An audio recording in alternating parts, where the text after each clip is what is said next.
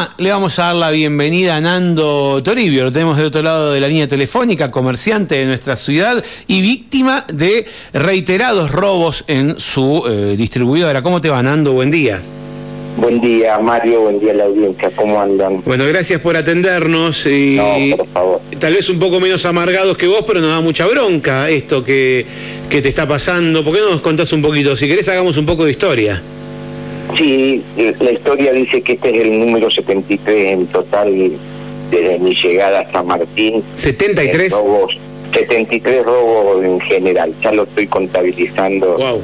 Para, para llevar una estadística, un promedio de dos y medio por año. Este, Impresionante, me dejaste Sí, sin palabras. Yo estaba pensando que vos sos la estadística, 73 robos.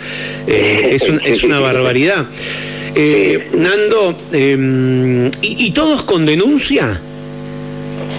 Casi todos, algunos no, porque por ahí era tanto el enojo que ni ganas de hacer la denuncia, este, algunos no tienen denuncias, pero bueno, en el caso de este chico sí, ya tiene varias denuncias, no solo mías, ¿no? Ajá.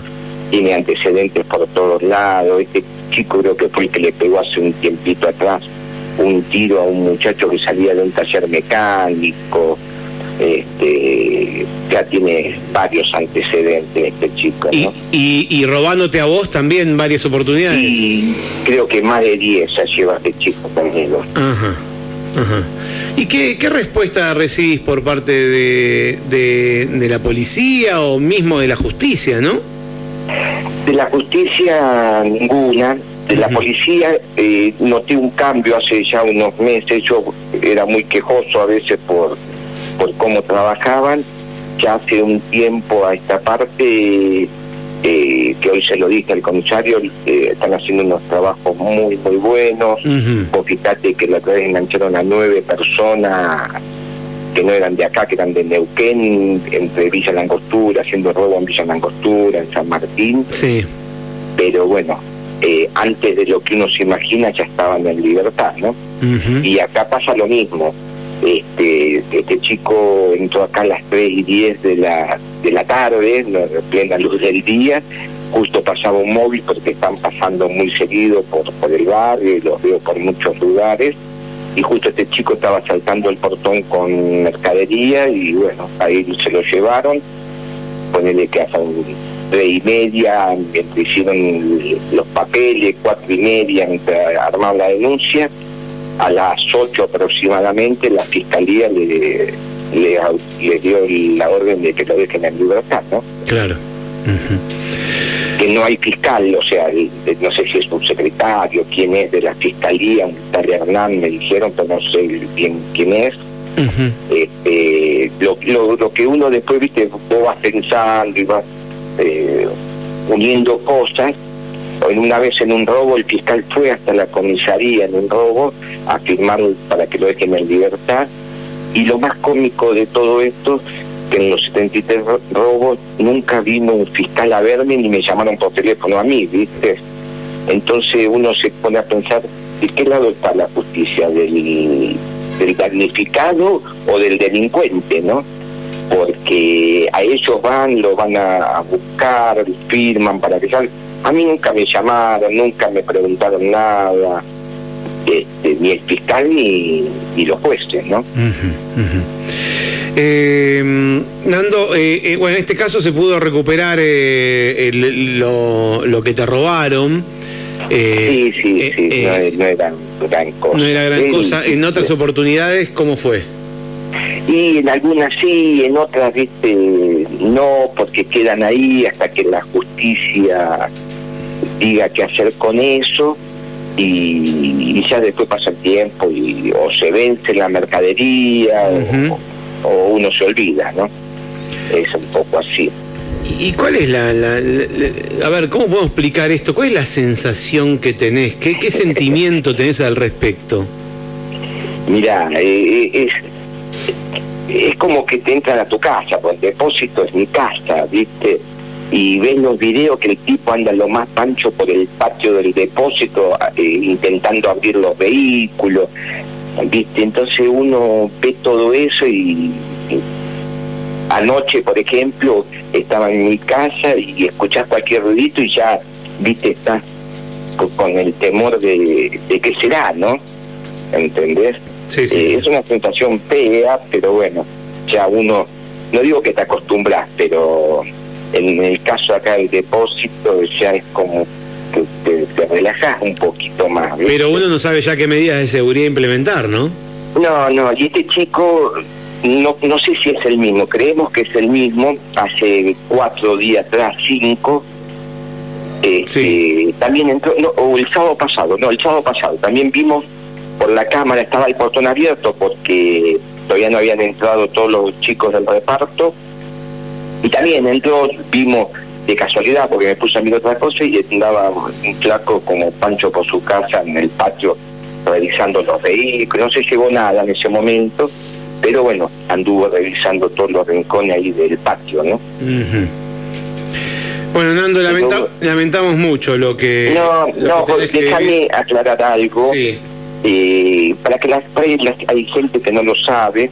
Eh, bueno, primero que la policía está trabajando muy bien, no solamente en lo mío, sino lo veo que en muchos casos este, está haciendo su trabajo, ¿no?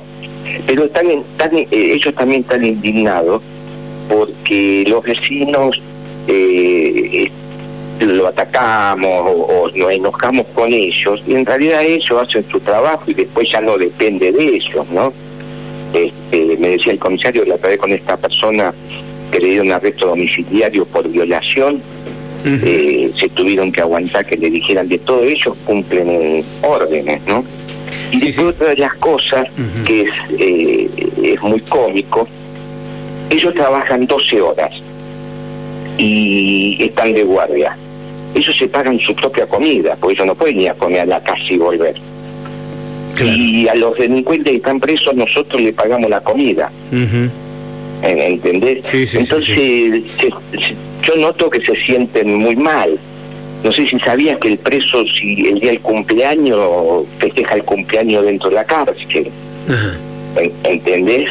Se le festeja el cumpleaños y, y nosotros pagamos el cumpleaños del preso y el policía que está laburando o se tiene que ir a hacer, no sé, a Villa Langostura, hacer un procedimiento, tiene que sacar de su bolsillo para pagar su comida, ¿viste? Entonces, yo creo que falta decisión política, falta alguien que, que busque una solución. Yo no la tengo. Ellos creo que tienen que buscar la, la solución a esto, ¿no?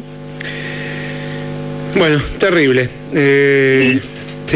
No, y déjame, vos por ahí me ves tranquilo, venimos de un fin de semana hermoso, este, corrió Tizi en Chapala porque empezó el campeonato patagónico Sí. con 65. Veníamos allá, salió primero el petizo nuevamente, Muy bien. una carrera espectacular. Qué grande el abuelo, Y- contento.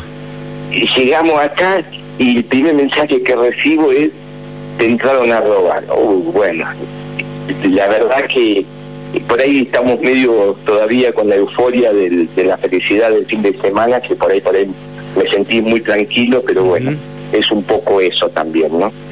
Bueno, felicitaciones por, eh, por eh, los triunfos del nieto y por cómo Gracias, lo incentivan y lo acompañan todo el tiempo. Sí, eh, déjame a- a- a- también aclarar con respecto a esto.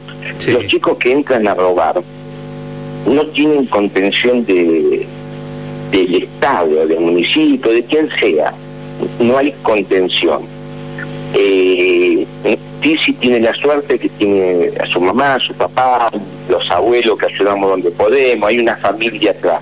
Otros chicos no tienen esa suerte eh, no hay un apoyo ni de deporte.